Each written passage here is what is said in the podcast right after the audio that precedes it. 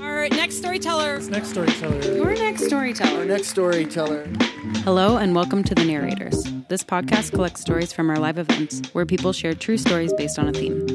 Today's story comes from longtime supporter of the narrators, the founder of From the Hip Photo, and my friend Danny de Zayas.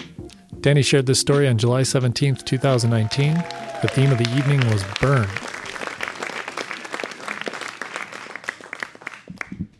I'm just going to put it out there and say I'm coming out of the gate with a lot of sincerity.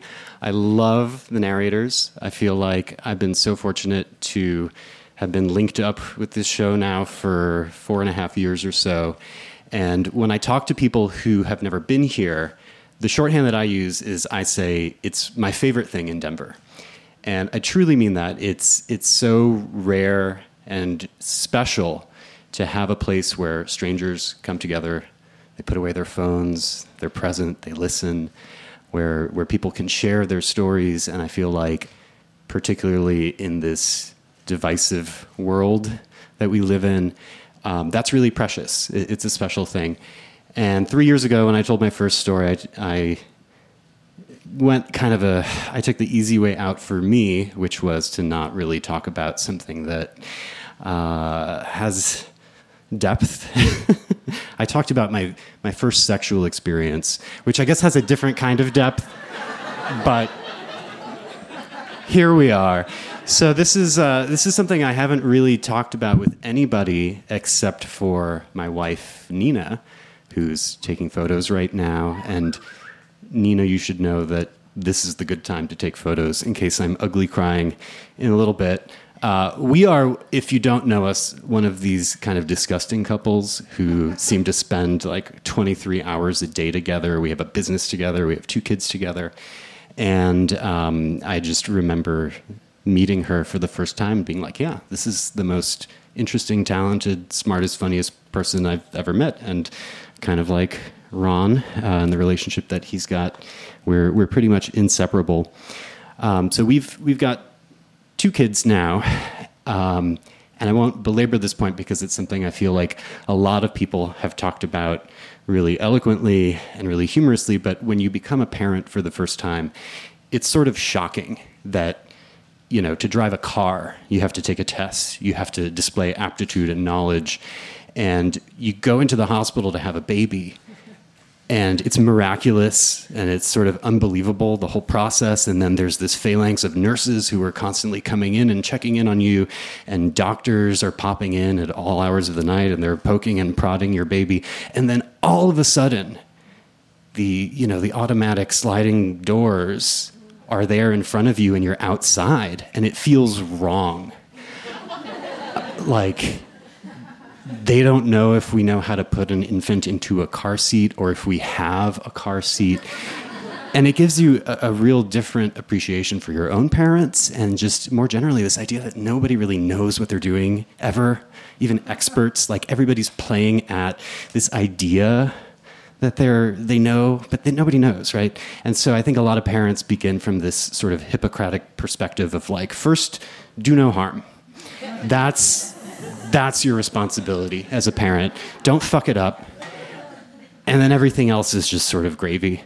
Um, so this story took place when we had our first daughter. She was just shy of a year old, and we would have friends come over once a week under the auspices of watching a TV show together. And really, it was just to have this standing date where we could all, you know, catch up and have a drink. And we were in our kitchen. It was the very beginning of the evening, so nobody had passed out watching Breaking Bad yet. And uh, I'm standing there getting ready to make my first drink of the night. And our, our, daughter Ella, who was 11 months old, was at that stage of early walking where every step is really wobbly and you know there's a lot of clutching to furniture and kind of shimmying along walls and I lift my eyes up, and across the room, I see her sidling up against this wall, and she's squeezing in between the wall and this hearth gate that we had around the fireplace. And uh, this happened in February. It was cold. We had our gas fireplace on. Has a glass fronted pane that gets really, really hot. And before cognitively I knew what was happening, my body was in motion. And I was trying to get around my friends and the furniture and everything that stood in between myself and her. And there is this, you know, like trauma moment time dilation happening where everything's like really slow and really fast. And I'm watching her and I'm getting closer and I know that I'm not going to get there in time. And I watch her put her hands and her wrists and her face against this hot, hot, hot fireplace glass. And because she's learning how to walk, she's just leaning into it. And because she's so young, she also has her own kind of cognitive delay happening here where she starts to feel this thing, but she doesn't understand. And so instead of pulling back and recoiling the way that we would, she just kind of stayed there. And I scooped in and kind of peeled her away and ran to the kitchen sink and threw the tap on cold you know, practically drowning this little infant.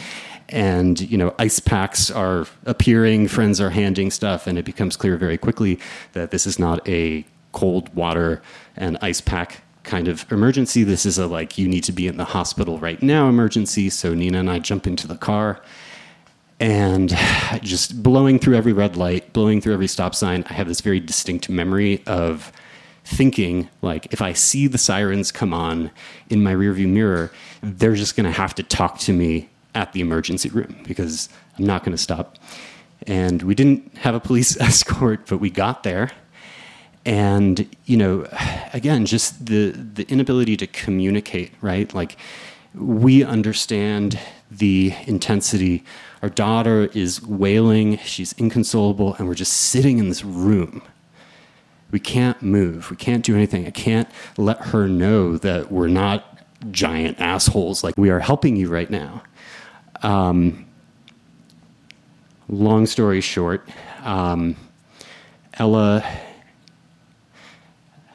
sorry, Ella needed, um, she had third degree burns on her hands, on her wrists, on her philtrum, on her cheeks, on her nose, and we were really unsure what that would mean. Um, she wound up getting grafts from her abdomen onto her palms and onto her wrists there, um, which, if you can imagine, the underside of your palm is a different complexion than your belly probably is. And then there was just sort of this aftermath of that. You know, uh, she was in casts up to her elbows, and we were going in a couple times a week for these occupational therapy visits, and then it became once a week, and then it became twice a month, and then it became once a month, and then it was done. And we had a lot of concerns initially about mobility in her hands, the range of motion. That girl is a fucking fighter. she was incredible. And today she's eight years old. She paints, she plays the piano, she hits those octaves. You know, she swims. Uh, the the burn doctors would say that she had a complete recovery, right? Um, she's she's got these burns, um, but as parents, I look at this eight-year-old girl and I see all of that. I can't really ever not see that, but she's beautiful. And Ron, you've seen her. She's beautiful. And I feel the way probably every parent does like, how did I have a hand in making this beautiful little human being? Um, and, and feeling this sense of that we were so fortunate. When, when you go through something like that, you spend so much time in you know, waiting rooms, in pediatric hospitals, and you're in the company of kids who are not going to get better, in the company of parents who, despite their best effort are, are totally powerless and they're not asking for pity. They're just going in and every day and doing what they need to do. And that's a really sobering perspective, especially when you have this kind of luxurious outpatient relationship to the hospital when you're popping by once a week. I, this happened, you know, seven years ago. And I constantly feel this dichotomy of like, I broke that oath, right? I, I did this permanent harm. And I'm sure if Nina were up here, she would say the same thing that, you know, every day is a struggle for forgiveness, but also this immense, immense gratitude. And it's just part of her. You know, Ella will will put her hands out and say, This is where I touched fire. This is where I got burned. And it's like another kid saying, This is where a mosquito bit me, or this is where I skinned my knee. It's just always been part of her. She'll never remember how she got those, those burns. Uh, there's just always been there for her. And it's hard to talk about this stuff without getting like treacly and saccharine. But I think about it a lot. You know, we, we all have our own burns, our own scars, and they're, they're part of us, right? They tell our stories, they're inseparable from who we are. And while, you know, I would obviously never want anyone to go through that, it's something that, in a weird way, really, I think, defined us a lot more than it will ever define her. And it's gotten us to this place. And so it's not something that, that you want to wish away. Um, but I definitely. Oh, she made this phone case, by the way. I just realized I've been reading off of this. Um, this idea of kindness at this particular moment in time, it's in such short supply, and it, it kind of takes me back to the beginning here, which is why I love this. And I'm hoping that every day Nina and I can show ourselves a little bit more kindness when we see that face. And um, I appreciate your kindness in being here and, and listening. Thank you.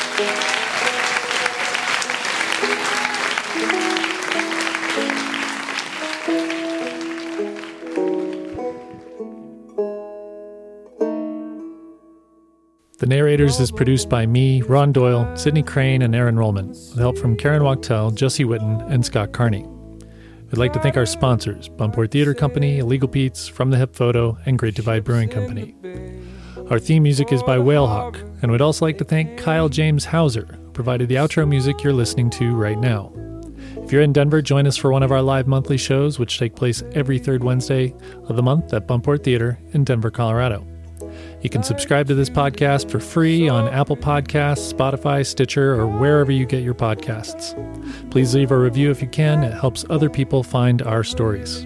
For more information about today's storyteller or the narrators, check the show notes for this episode or visit thenarrators.org. Thanks for listening. Yeah. All the people of Norway are battered and broken. Faces like ash after fires have gone. Scattered, scared.